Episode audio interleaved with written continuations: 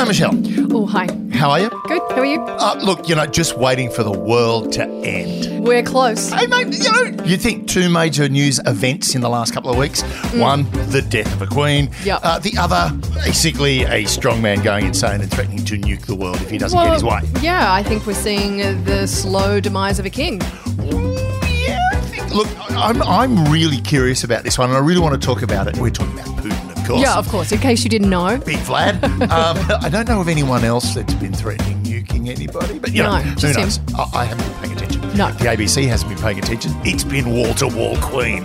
So I want to look at Putin and basically what he's doing and what it all means. Let's get stuck into the great poker game that Putin just- is playing. I'll Just open this window and get out on the ledge. Listening to I Spied, the lazy Susan of Australian intelligence. uh, you can wait that last spring roll. Yeah, yeah, I did want to.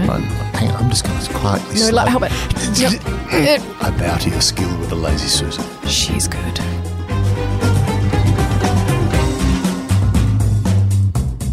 Hello and welcome to I Spied. My name's Michelle Stevenson. I'm here with David Callan, and this app we're going to tackle Putin. We decided to because, well, I don't know. I think you know, if you're going to threaten nuclear war, maybe we might want to talk about It's it. It's kind of in our in our wheelhouse. It is in our wheelhouse. It's in our ballywick. And I know we've been doing a little bit of Russia over the pa- past little while, but I feel like this was something we just could not ignore. I don't think. I mean, we've been making lots of jokes about flying executives. I Yeah. don't think this is one we can ignore. You're absolutely right. Um, now, the interesting thing about it is, Yeah. really, it's nothing new.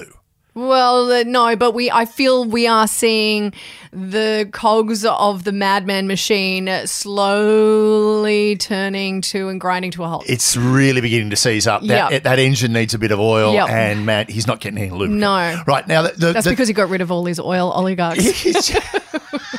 Bingo. Yeah. Oh, nice. I just ticked that. That was a really Yeah. good. That was Thanks. a nice little line. Thanks. That's what I Uh, now, the whole thing is just to reiterate, he's done a call up, three hundred thousand reservists.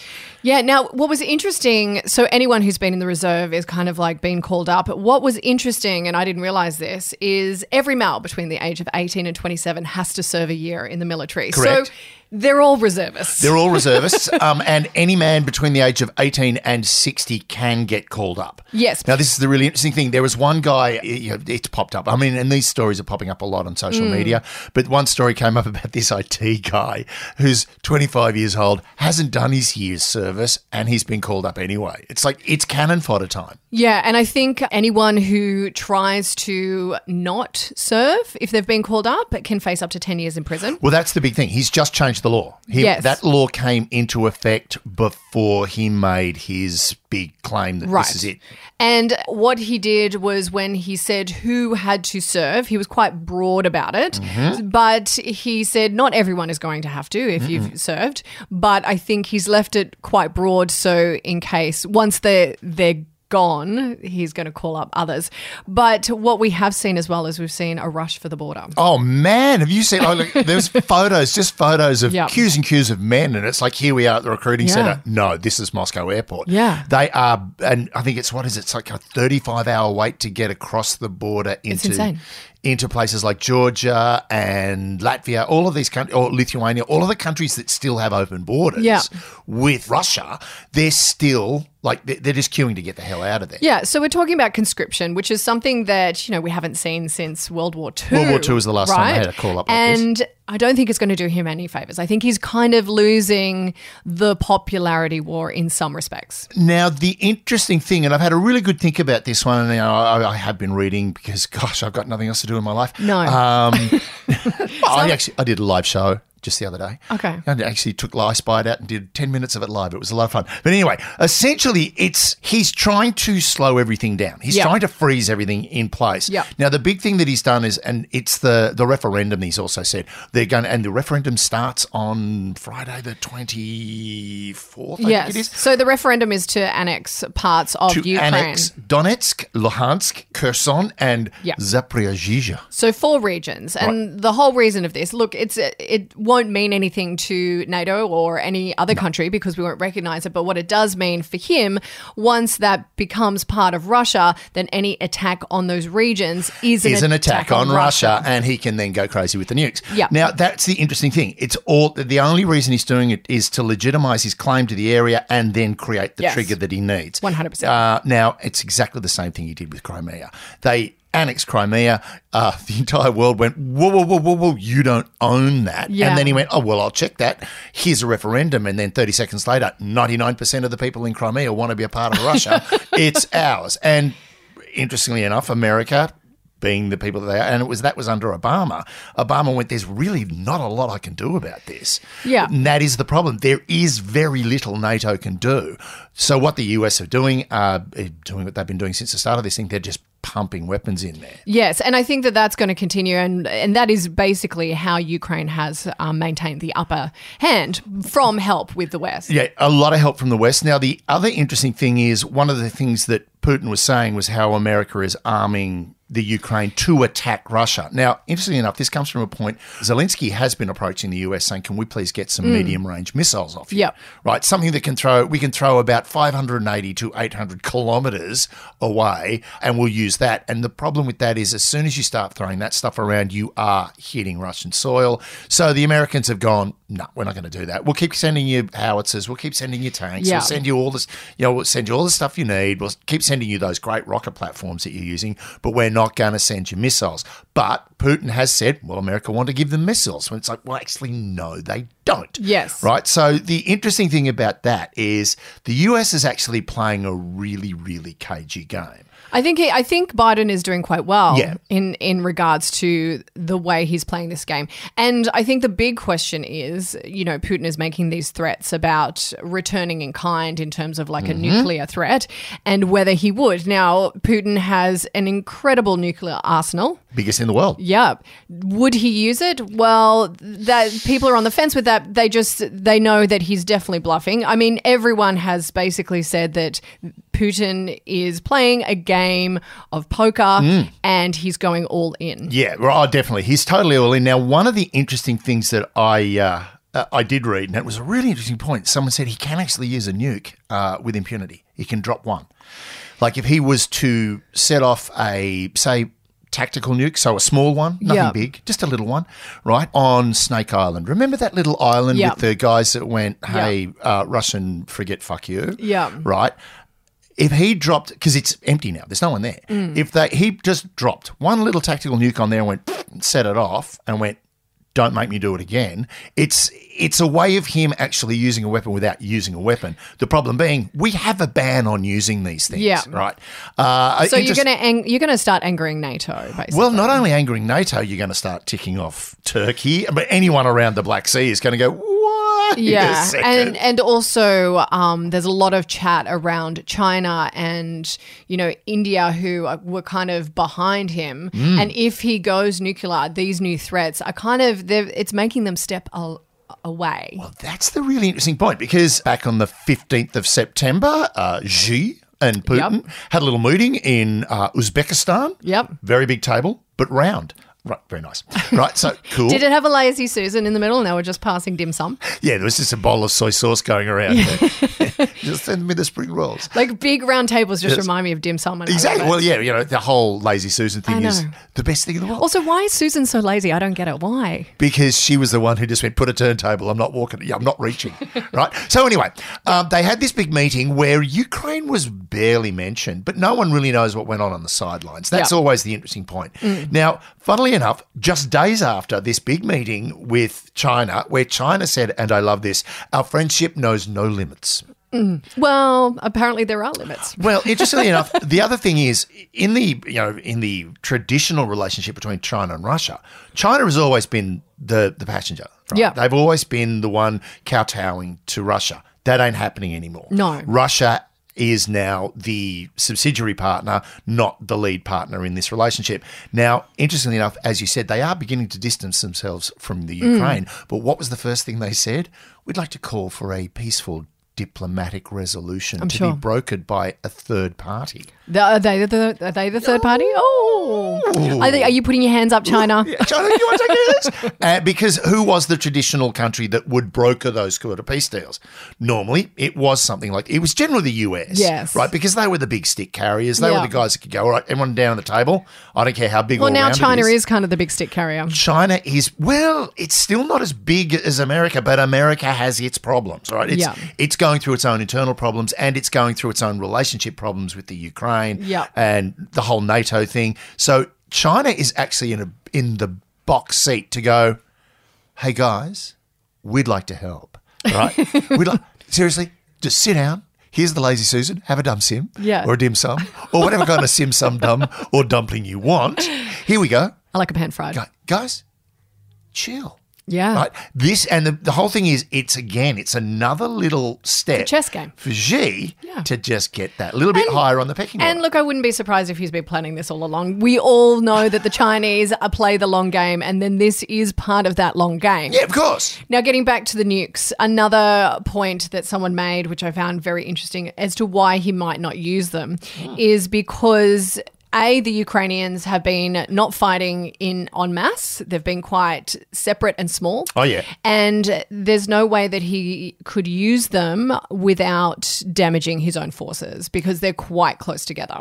Yeah. Now, it, again, it's a very tactical. Like if there was Yeah. going to the, the tactics that the Ukrainians are using are exceptionally. They're clever. doing well. Now- you know why? And th- sorry, and they also said this as well, which is why the Ukrainians are going to do so well, because the three hundred thousand men he wants to send are not passionate about this war, whereas the Ukrainians are fighting passionately, but they also have the home turf advantage. Yeah. Now that's oh, that's a really big point. You know, I'm going to call up 300,000 people. Hang on a minute. You had you had 200,000 people Yeah. against a much smaller army and you're Yeah. losing. Yeah. The morale in the Russian forces is absolutely rock bottom. Yep. And if you've got to now create a law that says if you don't do what we tell you, we're going to put you in a gulag for 10 years, that ain't going to do anything to help morale. No. Right. So he's already hiding to nothing.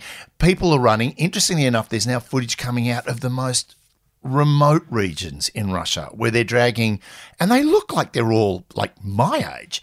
And old men do not make good soldiers. We just don't. One, we're not fit. Two, we don't care that You can much. barely use Facebook, let alone machinery. no, a Kalashnikov is a fairly simple machine. It's a lot sim- more simple than an iPad. Um, you, you hold it up and you take photos with it. Yeah. Um, that photo, the flash is terrible. But the whole thing is, a lot of people are also saying that Putin's using this as an opportunity to do a little bit of ethnic cleansing. In some of the Right. little more remote provinces of the Russian Empire, he's able to go, well, let's get rid of those. I don't like them. Let's get rid of them. Now, whether that's true or false is really regardless. I mean, the interesting thing is, again, if you protest and get arrested, next stop, front line. yeah, exactly. And it really feels like that sort of uh, what is it, enemy at the gates kind of thing. You know, the Jude Yeah. Law film. You know, you get the rifle, you get the bullets. If one of you gets shot, you got both. Congratulations. Keep moving forward, or we'll shoot you from behind. Yes. So there is this. It's really, really not a good situation for Putin. No, and people are asking why is he continuing to do this? Well, because they're not doing so well, and if they were to lose this war, then Putin knows that would be the end of him. He know he knows his game. He invented the rules, and he knows that he would be taken out. He has a personal obsession with the Ukraine as well. He, he- Personal obsession. The whole thing is, you know, Ukraine is the seat of the Rus, which Hmm. is the seed race of the Russians, of course, the Rus, Hmm. right? That's we actually owned it. It's traditionally ours. Well, technically, if you want to go that way, you're all Mongols because the Mongols had it before the Rus had it, or at least they took it off them. So whatever. It's like, guys, Yep. you know, get beyond this thousand or two thousand year old obsession. The other thing is he is losing face hand over fist at the moment. He looks desperate. Yeah, he looks very desperate. And the dissent, not only is there dissent, there are open protests on the street. Right Yeah. now, that in Russia, that's big, right? So there's open protests on the street, and you know, some people. Again, when you go onto social media, there are photos of mass protests, and there are photos of three guys and a dog, right? Whether or not, you know, whichever, I reckon it probably sits somewhere in between. But the bottom line is, he has got not only dissent in the street, the number of executives and oligarchs that have been flying out of windows is a really good indication that he's got dissent from inside the house as well. Yes, and didn't he recently receive a piece of paper from some of his own allies kind of demanding that he step down? Yeah. Right. So there's he knows he's on a hiding for nothing, and the Yeah. problem with that as well is what happens to him when he gets kicked out. When you're a despot, there's really not much of a retirement plan. You got to die in the job. I mean, that was the thing about Stalin.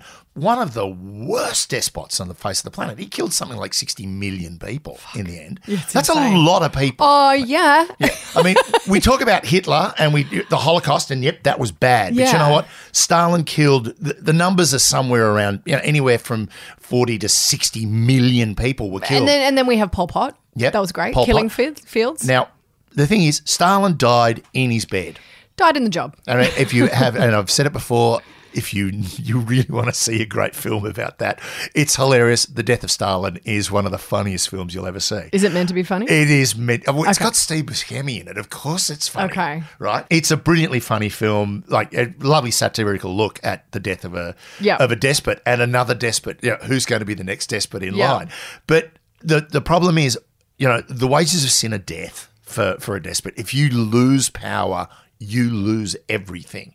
I mean, the Marcoses. Now, it's interesting thing when you look at the Philippines. Ferdinand Marcos' son is now the president of the Philippines. It's like, hang on, this is Yeah. a guy who is the son of an inherently corrupt regime Oh, who's yeah. now taken over again. So the fact that this is, I mean, people's memories are short. Bottom line, All I remember is shoes. yeah, shoes From lots of them. Marcos. So the personal obsession of recreating the Russian Empire, and also, you know, saying we're denazifying Ukraine when the president's Jewish. It's like, for God's sake. And then, of course, you know, there's genocide going on in the uh, the Oblasts uh, regions, the eastern regions of the Ukraine, when you know, they pulled out, when, what is it, the Russians pulled out of those towns near Kiev, or Kiev, I should say, when they pulled out of there and they found mass graves. And it's like, well, you know, this whole genocide thing, it's that, it's almost Davo, you know. Oh yeah, there there is no doubt that there is a lot of a lot of stuff going on that he could be basically charged with. Oh. a lot of war crimes. Well, that's actually come up now. Uh, what is it? The Ukraine have applied to the uh, international court to say in the Hague to say, can we please do something about this? Interestingly enough, the Russians tried to put an asset in the international court. What is it? Lavrov, the foreign minister, walked out of the Security Council meeting a few days ago. Huge meeting about this. He made a statement saying we're protecting ourselves from this aggression from the Ukraine. Yeah. To which the Ukraine went, what the hell?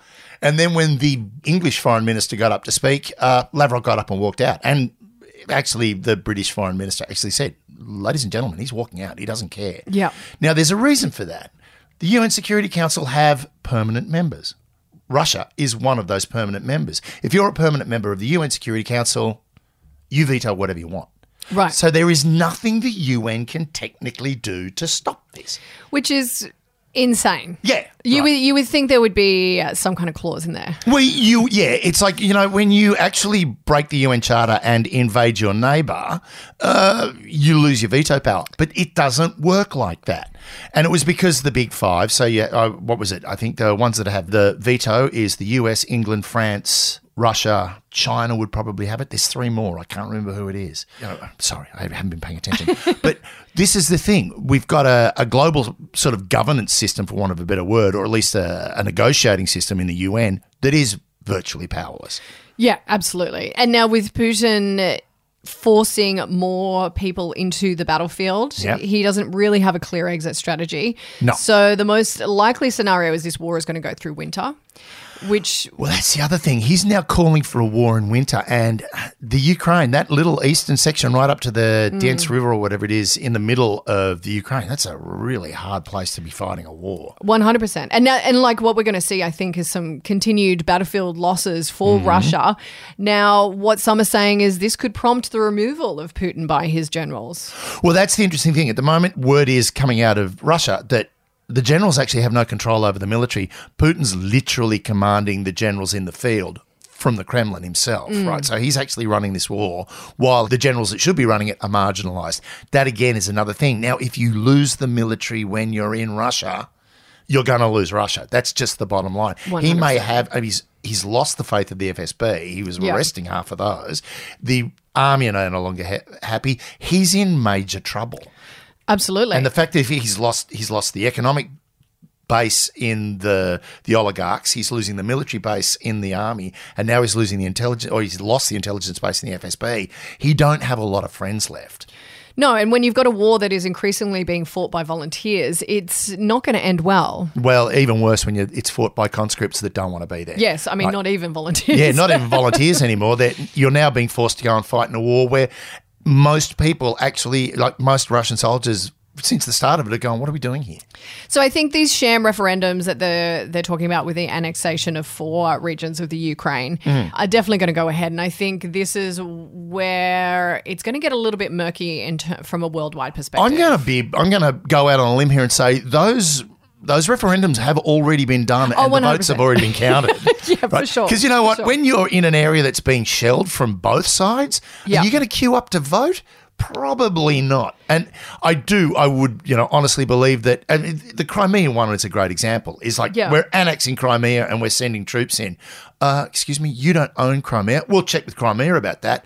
And then they put a gun to Crimea's head and go, "Who are you going to vote for?" Well, the guy holding the gun to my head is going to get my vote because I want to eat my lunch and not die. Yeah. Right. And that is exactly the same thing that's going on in eastern Ukraine. He's basically turned around and gone, We're going to have a vote. And if you don't vote for me, I am going to nuke you because I own you.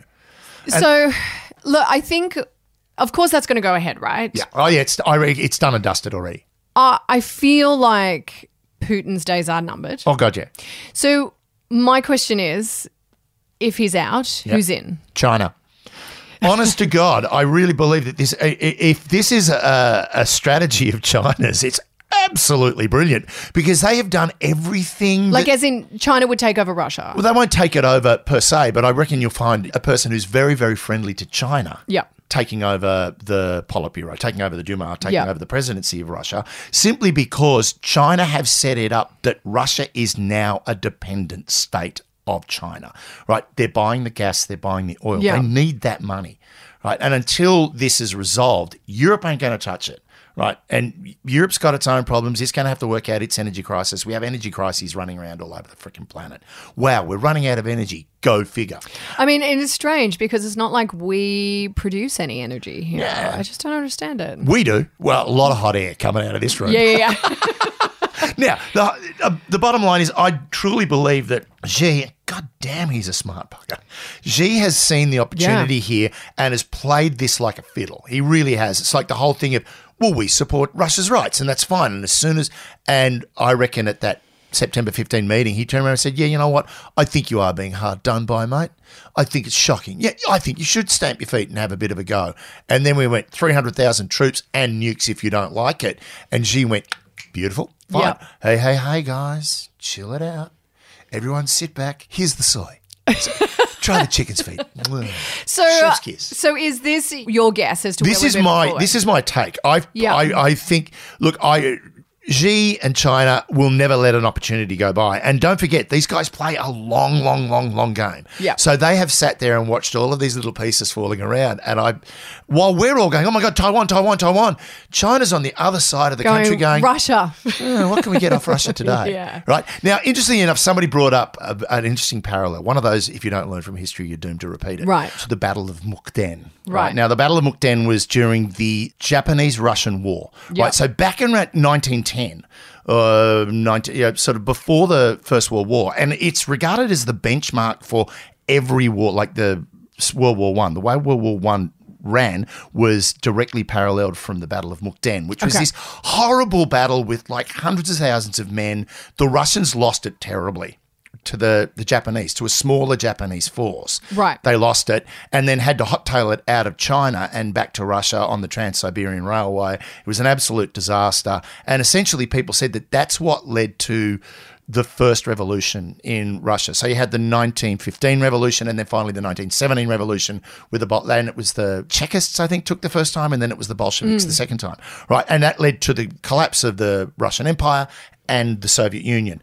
Now, a lot of people are saying that Ukraine is the same thing, right? Uh, essentially Putin is a neo czar. He's a new form of czar. Hmm. And basically, he screwed it up by going into this battle he didn't need to go into. Right. Right. And there could be a huge revolution that goes through Russia. One of the things I, when people say, well, there's, here's the historical precedent. Yeah, but you know what? Different times, different folks, different shapes, different strokes, right? Yeah. The whole thing is he has utterly weakened himself. If he had just gone, you know what, Ukraine, we're unhappy with you. Yeah. Because he kept saying, you know, NATO were trying to force you in. Where Ukraine turned around to NATO and went, can we join NATO? And NATO went, no way. Mm. There is no way we're going to have a NATO nation butting hard up against Russia. It's too dangerous. Yep. Guys, we'll look up, we'll, we'll take care of you and we'll be your friend, but we're not going to let you join our club. Like, sure, you can sit in the um, the visitors bar, but you're not allowed in the members room. And I think that's the point. Is Putin used that as an excuse? Yep. And the funny thing is, in doing that, Finland want to join NATO and have a, are currently going through the application. Finland, which has a border with Russia, all right, and NATO's gone.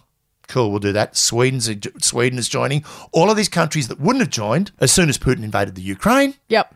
everyone in Europe went, "Oh God, let's just join NATO and get it over with." Yeah. And this is the major problem: is it's like people we're trying to draw historical parallels. The bottom line is Putin has fucked it up massively, and they really I can't see a way of getting back because if he drops a nuke, that ain't going to make everyone go, "Oh, cool, sorry." Right? That's like somebody saying, "I own your backyard," and you go, "No, you don't." So they, you know, blow a car up in the back of it and go, "Yeah, I do." It's like, no, you don't. I also think he was quite unprepared for Ukrainian forces as well as Zelensky to say "fuck you."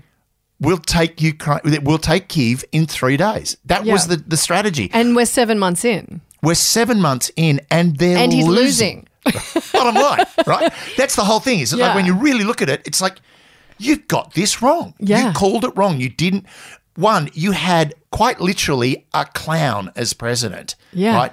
God damn, don't mess with comedians because we don't back down. I know you guys are. You guys can be funny, Well, and think- you can also be not very funny. Well, don't forget about it. We, you're dealing with the personality of somebody who will stand in front of a room of complete strangers and go, yeah. shut up because whatever I'm about to say now is funnier than anything you can think of. Right? That takes a lot of balls. Yep. So when you actually throw down, and I remember I've I've had like as I said, I married a heckler. It was the only way to shut her up. And it didn't work. Right. She's she just heckles your whole life, doesn't She she? does. She's- why yeah. why are you dressed like that? Yeah. What are you doing? Who cut your foreskin? The council? Um, Oh my god, I didn't need that vision. Yeah. Can we just go back to Putin? yeah, sure. Okay. Putin. Um, so the bottom Putin line. it in, am I right? Oh yeah, yeah. There's a red light in our bedroom. You've had your ten minutes. Get off. Oh, stop. All right. So back to Putin. It's knife edge right now. We're really knife edge. Yeah. But I, I honestly think I, I can't see him dropping a nuke. He's made this threat before and he's never followed through. Yep. Chemical, biological.